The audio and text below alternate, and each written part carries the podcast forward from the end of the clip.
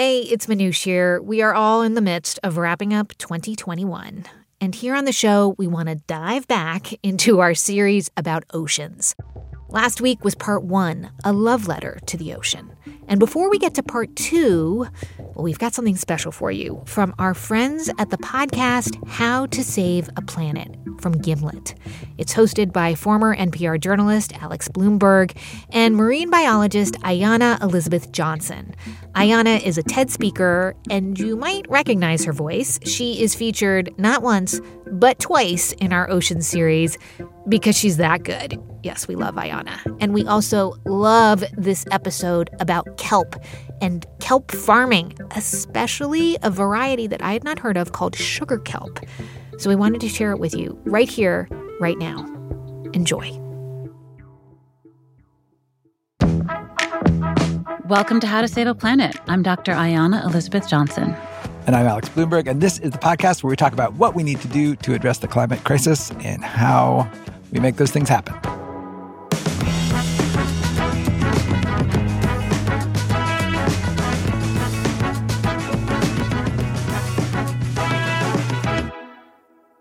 So, Alex, back when we were first discussing this podcast, mm-hmm. when it was but the barest idea of a seed in our minds, I knew that I definitely wanted us to interview this fascinating fisherman, Bren Smith. And I was like, fascinating fisherman? I'm in. this is not a hard sell. He's so much fun to talk to. He's got an amazing life story, and we got him to share it with us. Bren told us he grew up in Newfoundland, Canada, in a small town called Maddox Cove. It's the most eastern point in all of North America. You know, our houses were bolted to the cliffs up above the ocean.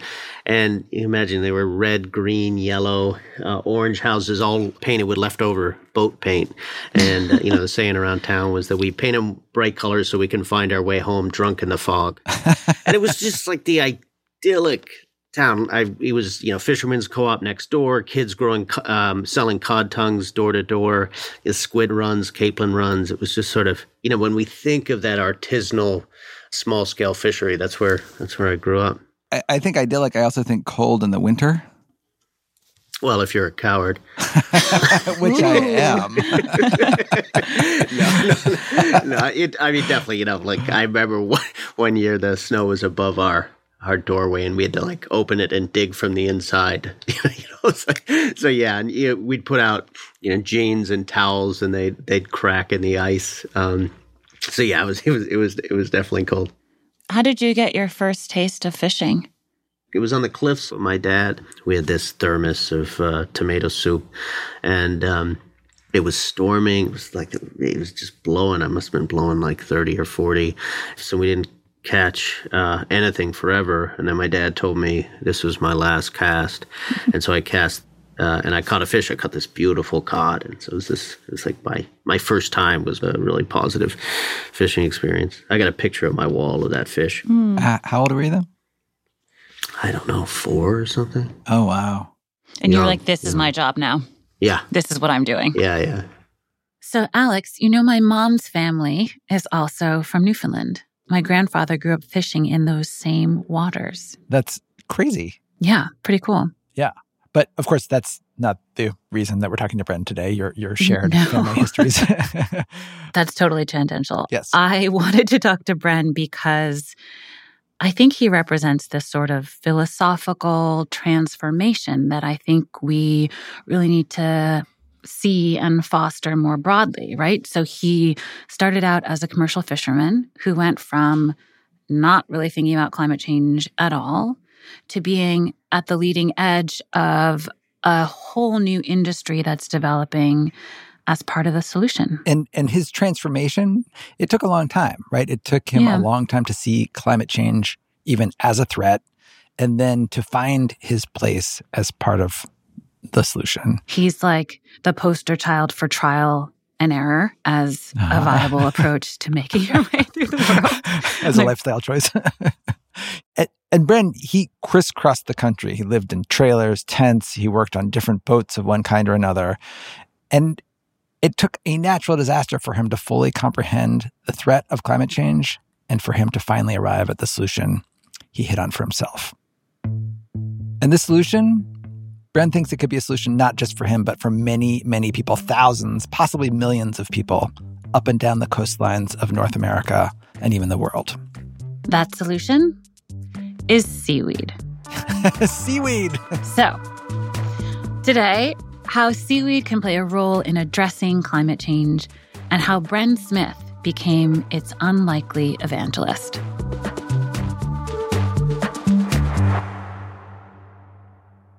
Okay, so before we launch into this episode, we just want to say Bren's a fisherman, and not to stereotype, but um, sometimes the language gets a little salty. Get it? And so we just want to sort of like warn listeners that there is one bad word in this episode, a synonym for poop. And some like sex, drugs, and rock and roll. Yep. So nothing crazy, but, you know, just to be warned. All right.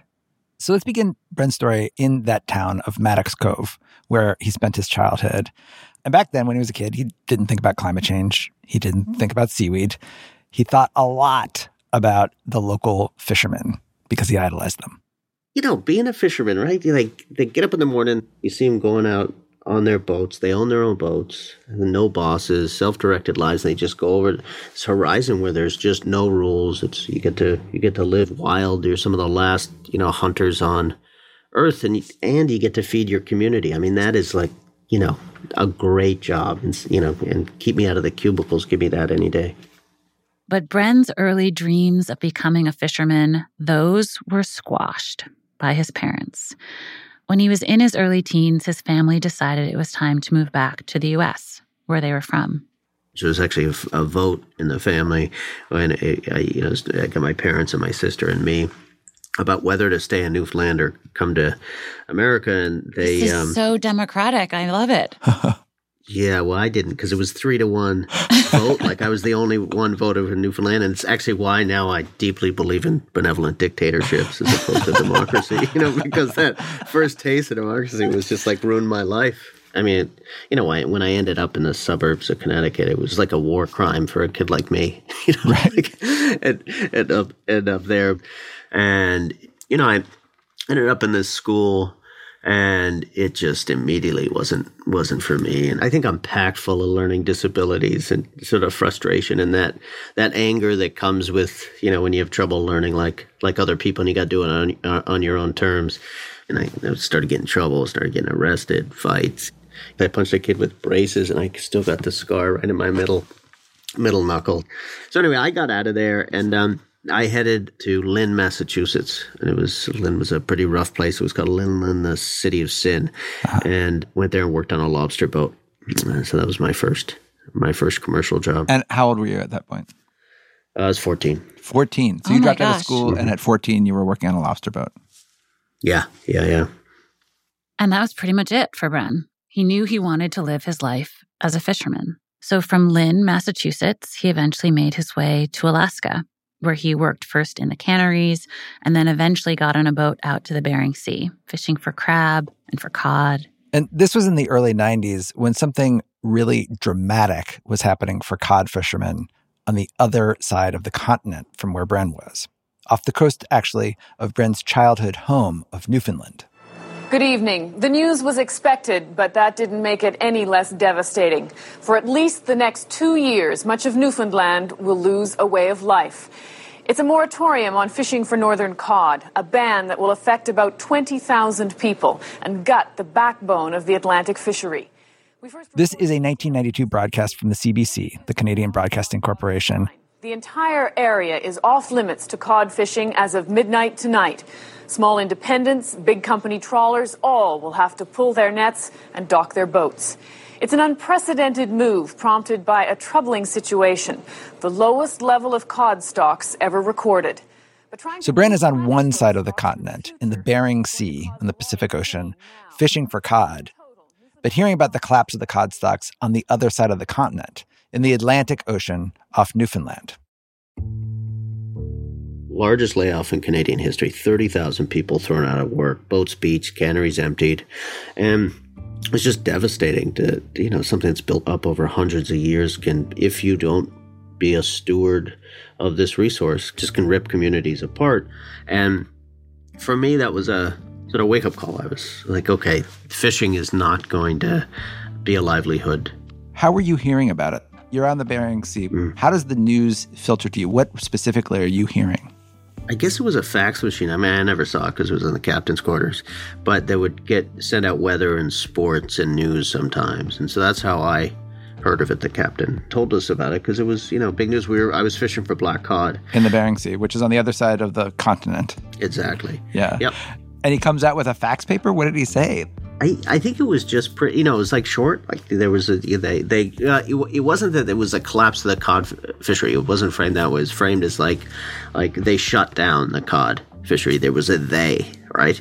And that's been one of the issues is, you know, that we see to this day. Like, yeah, environmentalists get blamed as opposed to you know, sort of economic and environmental issues. So um, it was just real short. It was like they they shut down the cod stocks. And what did you think when you heard that?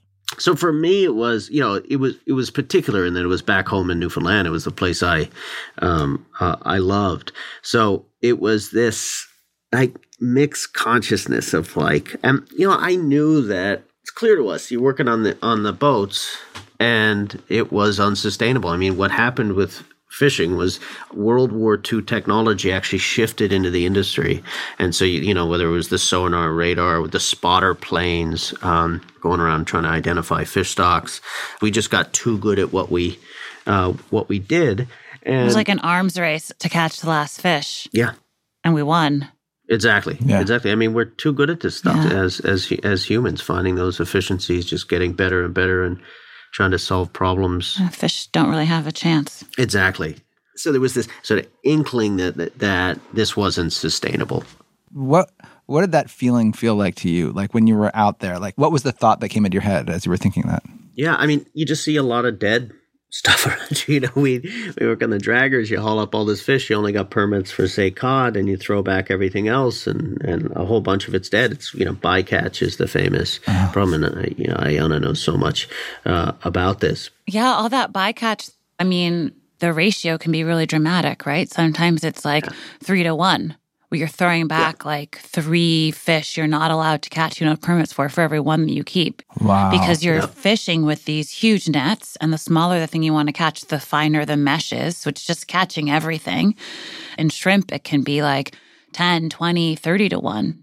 And you just pick out what you want. And in the time that it takes to pick out the things that you want or are permitted to keep, everything else is just on the deck dying and you just shove it back overboard. Ah. Exactly. And Ayana, you know this. Is it the pressure that kills the fish? Yeah, the the pressure is so different at the surface and in the depths at which you're fishing that you pull the fish up so quickly they don't have a chance to equalize. So mm-hmm. like all this like internal pressure just like pushes everything out of them. Their guts can come out, you know? They're not just like you put them back overboard and they'll be fine. Yeah, this it's like scuba diving, right? If you rocket to the surface from 100 meters deep, that's really bad for you. Right. Um, so fish are going through the same issue of pressure. So they when you pull them up to the surface super quickly, they all have the bends. Basically, they'll exactly. have the bends. Yeah. So you're you're on the deck, you're chucking some dead ones over, and you're keeping keeping others, and so you just have these sort of floating rings of death around your boat it's just so wasteful. You know, it's it really is. It, I mean, it is heartbreaking to see. And it, was it heartbreaking for you in in the very beginning, or did it become heartbreaking over time for you? Oh, that's interesting question. I think it became over time. And this is why I miss fishing so much. Like that thrill, the adrenaline, the independence, the lawlessness of it. That feeling of, of just no eyes on you is just such a wonderful feeling. So I think that's how it my emotionally that's where I, I started but then yeah it's just like haul after haul year after year that's what it really digs away at you. Huh. You just see see that much death at that scale. So there's an important caveat here. The mm-hmm. types of commercial fishing bren is describing the particularly destructive trawling and what I was describing with high rates of bycatch are not something that necessarily always happens in commercial fishing. Right. That's sort of the worst case scenario. And thankfully, regulations have evolved since Bren was fishing. And in general, fishing in the US is actually more sustainable now than it used to be. Huh. That's good news. Yeah, it is good news. You know, hmm. policy, policy matters. You gotta, right. you know, change the rules to keep up with the state of the ecosystem. Right. But for Bren, at the time, there was this conundrum. He desperately wanted to stay on the sea to make his living, but was becoming increasingly aware that the common ways to do that were not sustainable. But he'd been hearing about this thing, aquaculture, Mhm. which, um, what's the layman's term for that? Dr. Ayana Elizabeth Johnson, Uh, marine biologist. fish farming. Fish farming, yes, and specifically salmon farming. And so he thought maybe this could be a way for me to stay on the ocean and make a sustainable living. So he decided to give it a try. He found his way back to Newfoundland and got a job on a salmon farm. and it was just terrible. I mean, it was at that time. This was the early early 90s and just when land-based farming was trying to figure out how to move away from industrial agriculture into some other mode like you know organics regenerative things like that aquaculture borrowed all the lessons the bad lessons from land-based agriculture and essentially were running pig farms out at out at sea Right. you know, just shoveling feed and into into into huge pens and just you know, salmon shitting everywhere and like use of antibiotics, pesticides, and the fish tasted terrible. And so that was not what I was looking for. So I just I kept searching from there. You know, it's back up in Newfoundland and I was drinking Guinness and trying to read, you know, environmental reports about aquaculture to put my life, my daily you know, drinking Guinness and reading environmental reports. I can totally picture you doing this. Just checking out. Just gonna have a beer and nerd out on these government documents.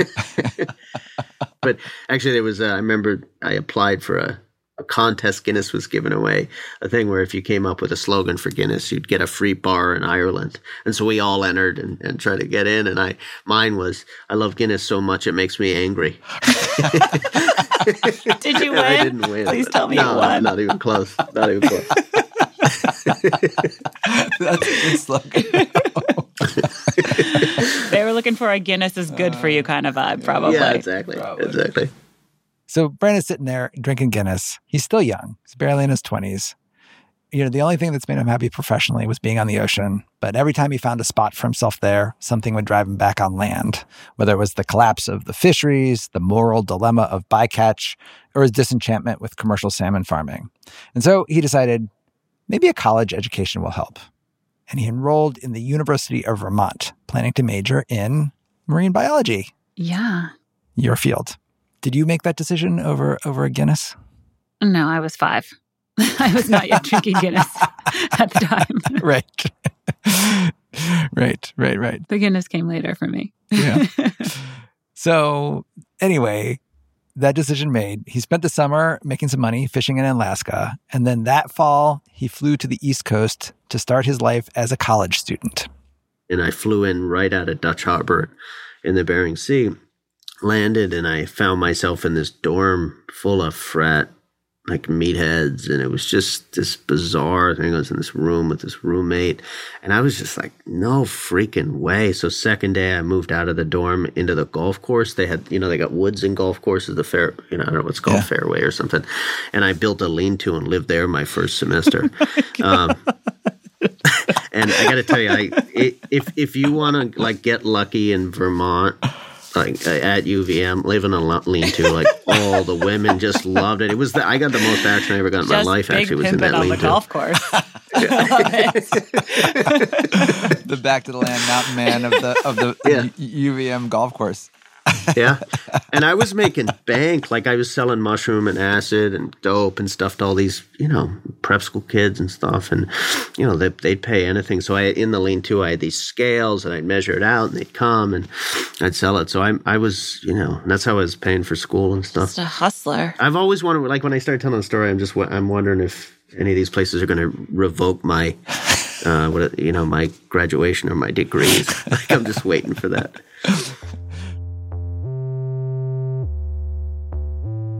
It just occurred to me, Ayana, like at this point in the story, I wonder if our listeners are like, wait, how how how are we we, seem to be moving further away from a climate solution. we started as a fisherman and now we're like us. dealing drugs out of a lean to in a golf course. It it all it, it's all leading somewhere. Hey, it's Manoush. You are listening to a bonus episode from our friends at How to Save a Planet as part of our special series on the ocean. And I just want to take a sec to let you know what we are cooking up for 2022. I am kind of crazy excited about the episode coming your way on January 7th. We are dedicating the hour to exploring genes, specifically genetic tools, and how we are on the cusp of a scientific revolution that is changing the very nature of evolution. And one of the big brains leading the way is Nobel Prize winner Jennifer Doudna, the inventor of the gene editing CRISPR technology. Here's a little sneak listen of our conversation. You know, I had just come home from the lab and, you know, we had just gotten the data that showed how this worked. And I was at home, I was, you know, I was cooking spaghetti in my kitchen for my young son. And I just suddenly burst out laughing because I, I, thought this is so crazy, you know, that, that we started working on this this thing, didn't really know where it was going, and it, was, it certainly wasn't a popular area of science at the time. Most people had never heard of CRISPR, and yet we had uncovered this just absolutely extraordinary uh, molecule whose chemistry was going to probably change the world. More from Jennifer Doudna very soon. Also, the story of a cloned black footed ferret named Elizabeth Ann. That's in 2022, very soon. For now, let's get back to this episode of How to Save a Planet. Hosts Ayana Elizabeth Johnson and Alex Blumberg were talking to Bren Smith, a fisherman trying to make a living off the ocean sustainably without contributing to its demise. We left things in a not very promising spot Bren had been forced off the sea again and was dealing drugs out of a lean to in the middle of a golf course at the University of Vermont. Bren. That's where he was. But now let's fast forward a couple decades or so to where he is today. We're about a mile off shore, maybe half a mile, not far at all. So, Ayana, you know that in the summer of 2020, mm-hmm. I donned a mask, grabbed a six foot long boom pole to hold a microphone at a proper pandemic distance, and uh, met Bren and went out with him on his boat into the Long Island Sound. I was so jealous that I couldn't join you that day. I mean, I've never been out on a boat with Bren and I've known him for many years. And I can't believe you got to go before I did. I know it sucks, but it was really fun for me. Yeah, he he took me out and showed me what he's doing now, and I'm going to tell you and our listeners all about that. But before I do that, we should fill in the rest of the story, which Bren laid out for me while we were on his boat. So basically, he says, around the time he was living at the University of Vermont on the golf course, he had this epiphany. He realized that the way we as a society were trying to do seafood at scale, it was backwards because we were working backwards. We're trying to farm the seafood that we used to hunt, like that we used to catch like wild, large fish that we would catch with nets and fishing lines. Everybody ate salmon and tuna, which is a wild palate. So we started growing salmon, tuna, whatever we could. Uh-huh. And instead of asking the ocean what to grow, and you ask the ocean what to grow, and it's just so simple. It says grow things that don't swim away and you don't have to feed. Uh huh. I love it. grow things that don't swim away and you don't have to feed. it really so is practical. simple, isn't it? So wise. yeah. And so, with that epiphany, Bren was like, "Oh, I know what I'm going to farm. Not salmon, oysters." Wait a second. We're supposed to be talking about seaweed. right. You and your detours. We also did promise lots of trial and error. We warned you. So, after graduating from college and bumming around here and there, Bren decided to set himself up as an oyster farmer. He's like, he went out on the ocean, he got himself set up with oyster, what is it, seeds or something? What is it? Uh, larvae. Larvae or larvae? Larva is singular and larvae, V A E, is plural. All right. You did not know that How to Save a Planet was your go to for Latin uh, endings? Refreshers? and um, so he got some oyster larvae. Right. So these larval oysters they actually seek out and then settle on the shells of old oysters. And that's where they decide to put down roots and grow their own shells. And then they accumulate into what's called an oyster reef as all these oysters start growing essentially on top of each other. And they form what can be quite large natural structures. And in New York City, in New York Harbor, there used to be like billions and billions of oysters that were creating these structures so large that they were navigational hazards. Oh. But, you know, because oysters are pretty easy to catch, they don't swim away. Right. Um, pretty easy to overfish oysters. So, Yeah. there used to be like oyster carts on the streets in Manhattan, just like there are now like hot dog stands. That's It was like a penny for an oyster. So crazy. Um, and so it was this really big part of the coastal economy for a bit. And, and now we have figured out how to farm them instead. so he started doing that. He he had this oyster bed that he was farming and tending, and that was going okay for a while. But then there's this pretty big problem, which we are familiar with on this podcast, um, called called climate change. My oyster farm got wiped out by Hurricane Irene and Hurricane Sandy. So two years in a row. These hurricanes they came with these huge storm surges, and the surges swept all this mud and plopped it right on top of Bren's oysters that were on the seafloor, wiping out the crop. And these strong storm surges are exactly what scientists have been predicting we would see more of with climate change. So when Bren saw this happen year after year, he saw it as an alarm bell. So before 2011 and 2012, when these hurricanes hit, Bren says that climate change wasn't something he thought that much about. He was thinking about the environmental impacts of fishing and farming, but climate change, it didn't seem like something that would affect him personally until his oyster crop got wiped out two years in a row. First year, you're like, oh, okay, that sucks. I'll recover.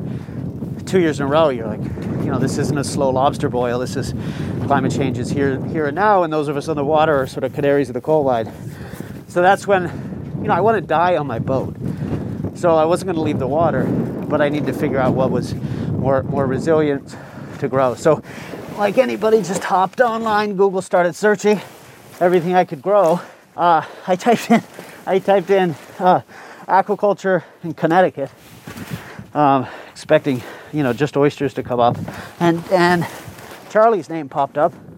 Charlie is Charlie Yarish, a professor at the University of Connecticut. Have you ever come across him? I don't know him. so he's one of these people who's been basically on this quiet quest for decades.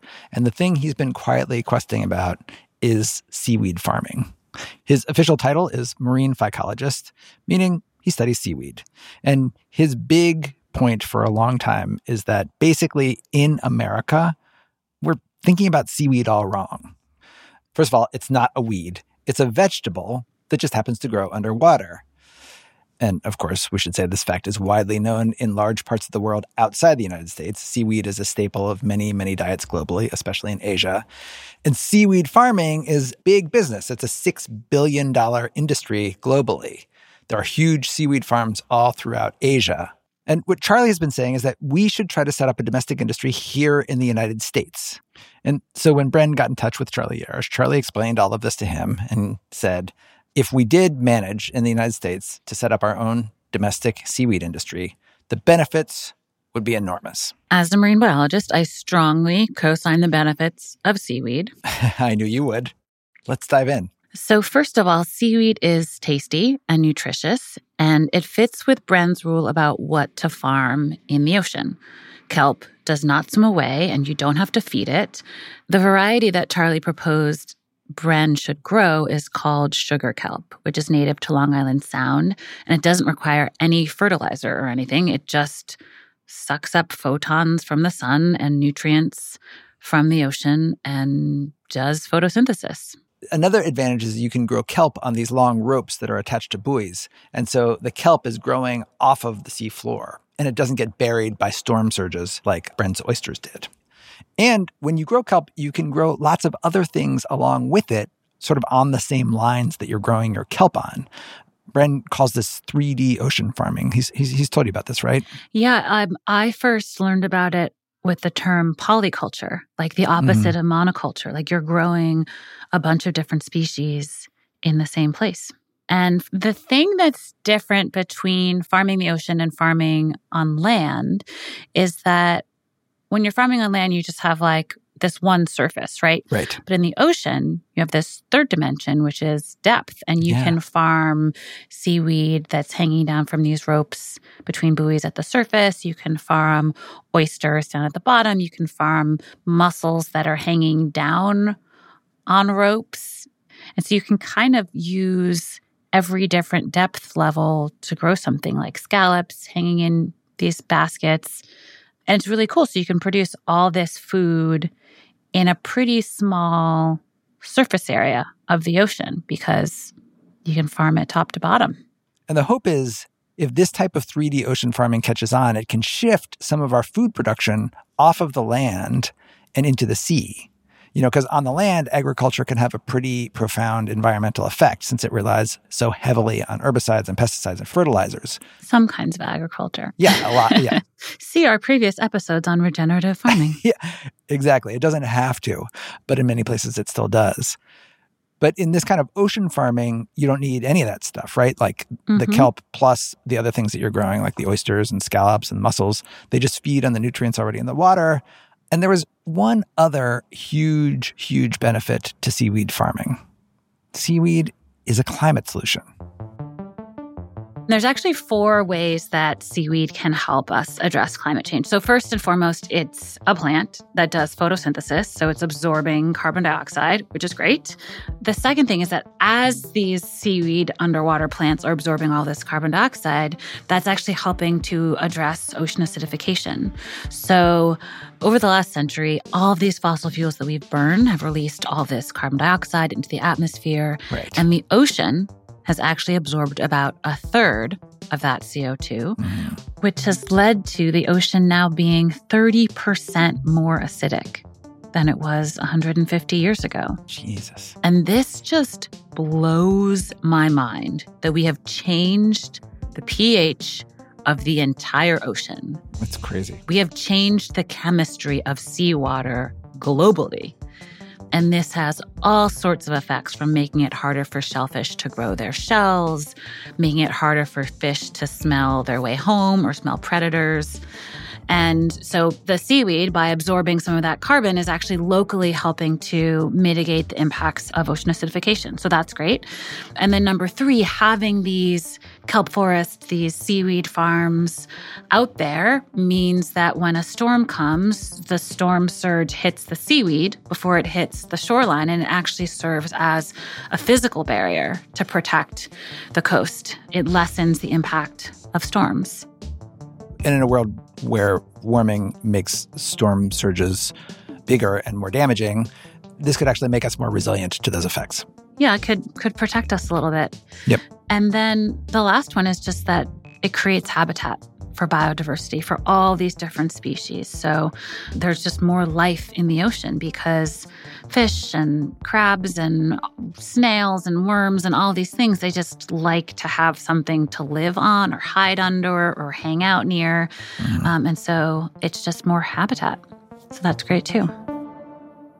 So basically, I'm super into seaweed. I don't know if that was obvious or not. um, lots of reasons that we want to be focusing on seaweed instead of fishing large wild fish. Yes. And the more Bren was learning about all this from Charlie Yarish and, and others, the more he realized that this was his next move. This was the move that would allow him to stay on the sea and be part of the solution to climate change, which, you know, had in part driven him off his oyster farm. Bren decided, I will become a kelp farmer. And it was this very kelp farm that Bren was showing me on the day I went to visit him. Oh, can you, do you mind handing me that tote? So I need another barrel there. We are on one of those working fishing boats. You know, it's like 25 feet long, really sturdy, lots of barrels and ropes. And we were looking at a farm. But I can't stress enough how much this farm did not look like a farm. you know what it looked like?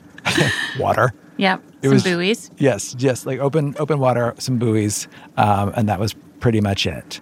But the farm was there; it was just underwater. At one point, Bren leaned over the edge of the boat. He grabbed this big rope that was attached to one of those buoys, cut it loose, and he started dragging it onto his boat. And attached to the rope were these long vines of, of kelp. So I'm just hauling a wall of kelp up onto the boat so I can cut it and weigh it and then put it in these barrels.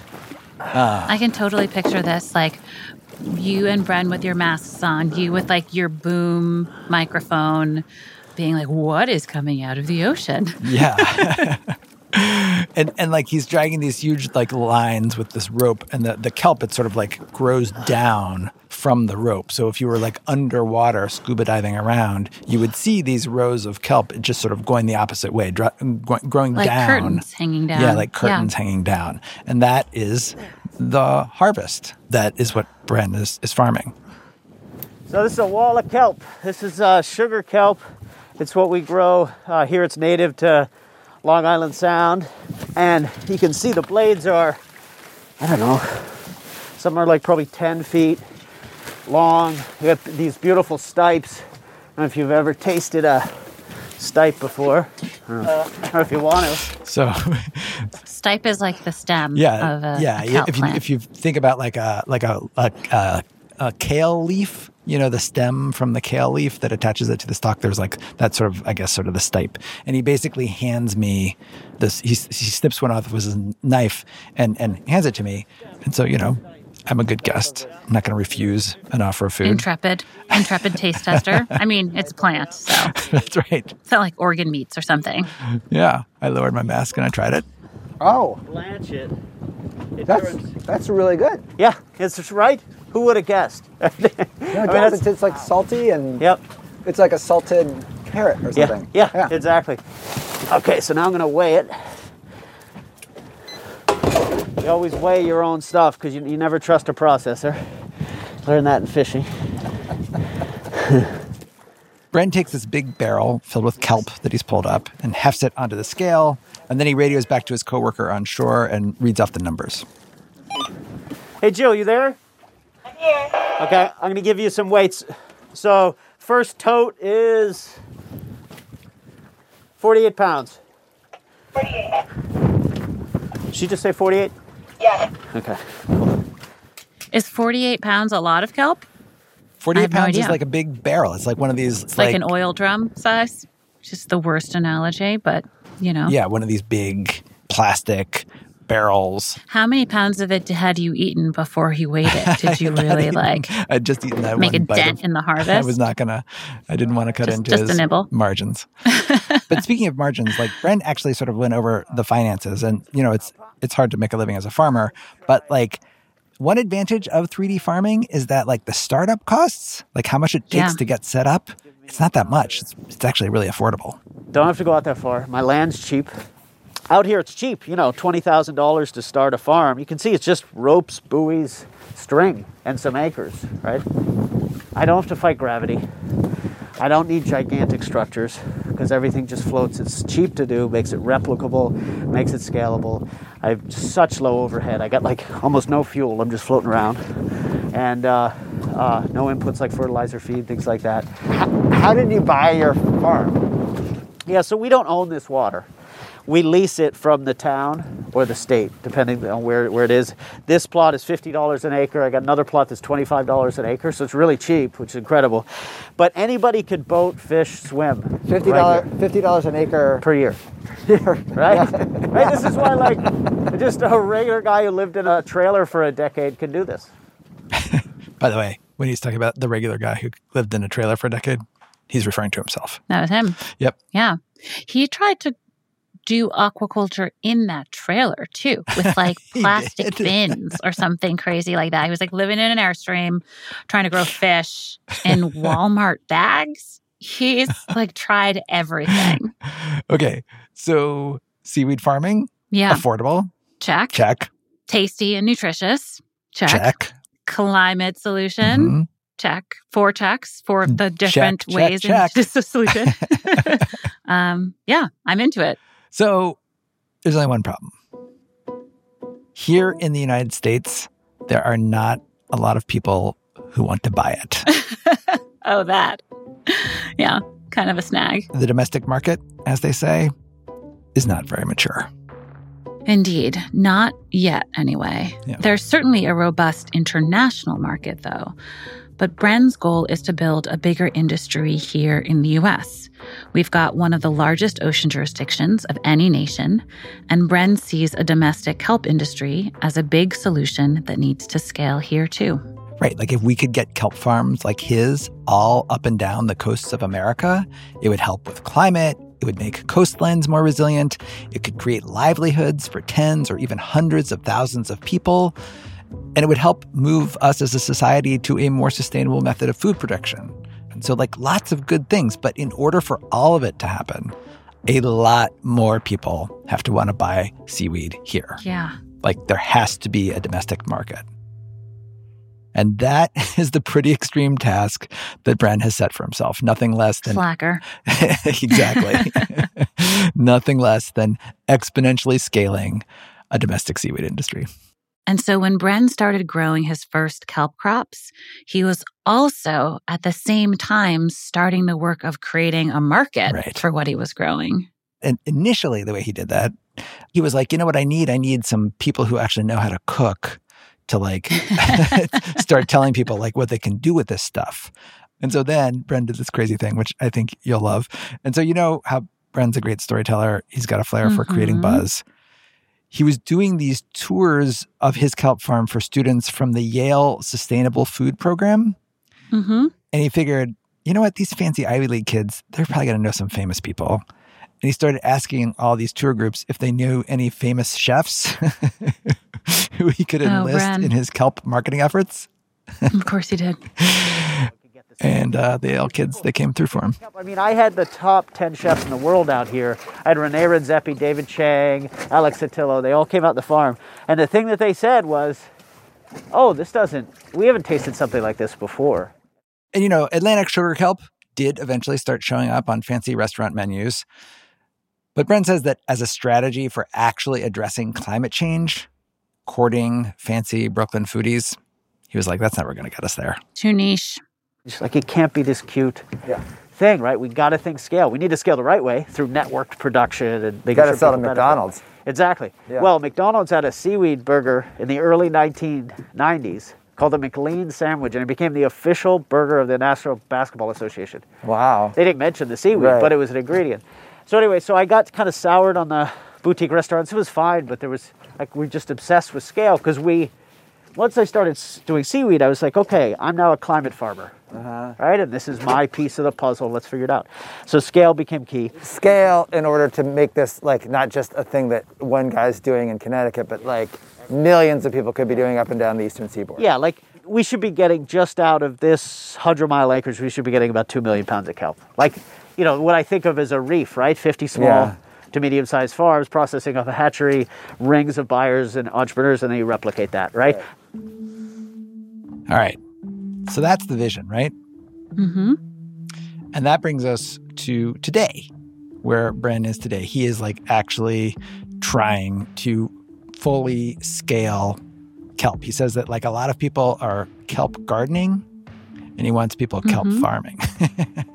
Ooh. That's right. I get it. and I think you know this. You, you've known him longer than I have, but just from my, my short time hanging out with him, you become very aware that like he's a very savvy marketer. Like Mm. really, really impressively so. And so he said originally when he was like sort of pitching kelp, he was like, it's the new kale, you know, this formerly forgotten vegetable that's now shows up in recipes and menus everywhere. Yeah, one of their slogans was kelp is the new kale. Well, he's got a new slogan now. You know what he wants kelp to be now? The new new thing? I do know because I read Bren Smith's book Uh-huh. called Eat Like a Fish, Uh-huh. and he wants seaweed to be the new soy, Exactly. just like in everything as a base, as a substrate, as Right. the sort of neutral but very nutritious thing that you're putting in stuff. Yes, and soy is one of those foods like almost all of us are consuming soy all the time without really knowing it because it's an ingredient in so many things like processed foods, animal feeds, Mm-hmm. vegetable based packaging. It's in all this stuff. And Bren wants kelp to be that. He wants kelp to go far beyond what it is in the US today, beyond this specialty item that you can find in Asian grocery stores and occasional artisanal hipster spots. He wants to turn it into something that is everywhere. And not even just in food, but an ingredient in cosmetics and sustainable packaging and bioplastic everywhere. But, you know, without all the problems that soy has that have led to it being sort of the poster child for big ag and the way that it degrades soil and overuses pesticides and all that bad stuff. Exactly. He just wants the market to be the same size as the market for soy and soy products. That is how big he thinks the market for kelp has to get to enable the transition he imagines. And so he is working with people to figure out how can we make kelp into the new soy, which is essentially asking the question, what can we do with this stuff, right? What is kelp good at? Yeah. And he's enlisting other folks in trying to find the answer to that question. What else is kelp good for? So Bren harvested all this kelp right that day. He Came back, he had like five huge plastic barrels packed full of kelp, over 500 pounds of it. And he rolled the barrels off the boat up onto the dock where there were these two dudes waiting to pick it up. Their names were Casey Emmett and Craig Wilson, and they were with a group called the Crop Project. So you guys are the uh, next link in the chain here, We're the next link in the chain. So we've got a, a pickup truck filled with five barrels of about 579 pounds of um, Atlantic sugar kelp and farmed from Bren Smith's farm. So, Ayana, Alex? do you want to know what these guys have to do with building the massive domestic industry for kelp that will allow Bren Smith to unleash his climate saving plan on the world? I mean, how could I resist? Good.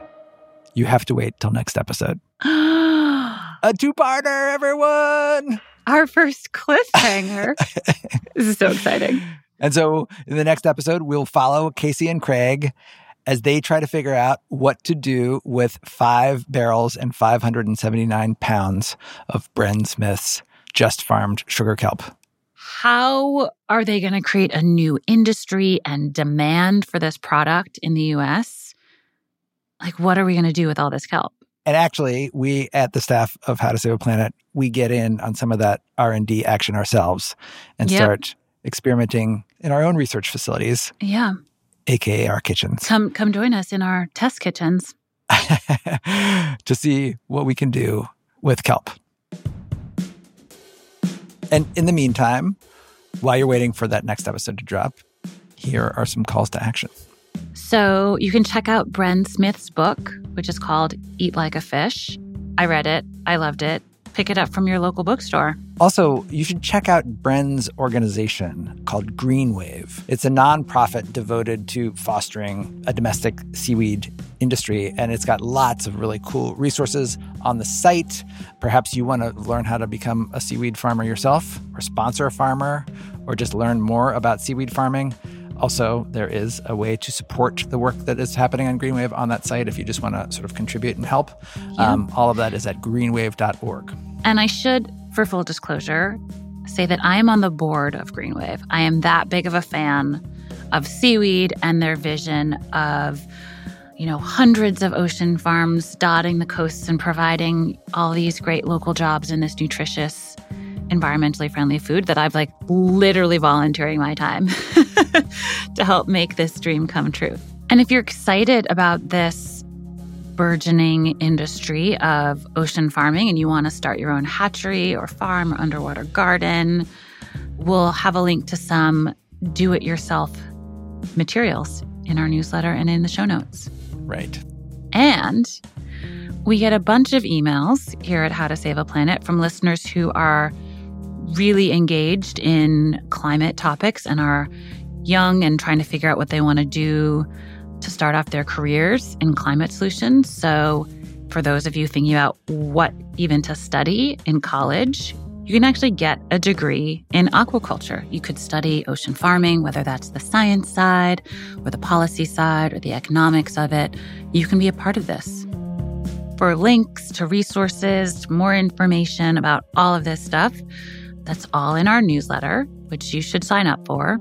You'll get a little treat in your inbox every week. You can sign up at howtosaveaplanet.show. And if you take any of our suggested actions, let us know about it. Send us an email, or better yet, record yourself on a voice memo and send us that. We're at howtosaveaplanet at spotify.com. You can also follow us on Twitter and Instagram, How to Save a Planet. That's how, the number two, save a planet. Oh, and if you like the show, and a bunch of you we know are coming back week after week to see, like, what else are we going to talk about? Please make sure to give us a review, like, shower us with stars and maybe a few nice words. And don't keep us a secret, share us with your friends. All right. Should we do the credits? I'm ready. Take it away. How to Save a Planet is a Spotify original podcast and a Gimlet production hosted by me, Dr. Ayana Elizabeth Johnson. And me, Alex Blumberg. Our reporters and producers are Kendra Pierre-Louis, Rachel Waldholz, Anna Ladd, and Felix Poon. Our intern is Io Oti. Our senior producer is Lauren Silverman. Our editor is Caitlin Kenney. Sound design and mixing by Sam Bair and Peter Leonard, with original music by Peter Leonard and Emma Munger. Our fact checker this week is Sarah Craig. Special thanks to Liana Coviello, Jill Pegnatero, Crizel Soriano, and Sam Garwin. See, weed, you next week. oh, Am I allowed to fire you for that? so bad. Kelp. Here. That was an episode of Gimlet's How to Save a Planet. For part two of Bren Smith's story and many more episodes of the show, go join Alex and Ayana on Spotify. I will be back on Friday with the final part of our TED Radio Hour Ocean series. If you've ever been confused about what kind of seafood you should and shouldn't eat, well, this one's for you. I go shopping at the fishmongers, and Ayana sets me straight. For now, I'm Manoush Zomorodi. This is NPR, and thanks so much for listening.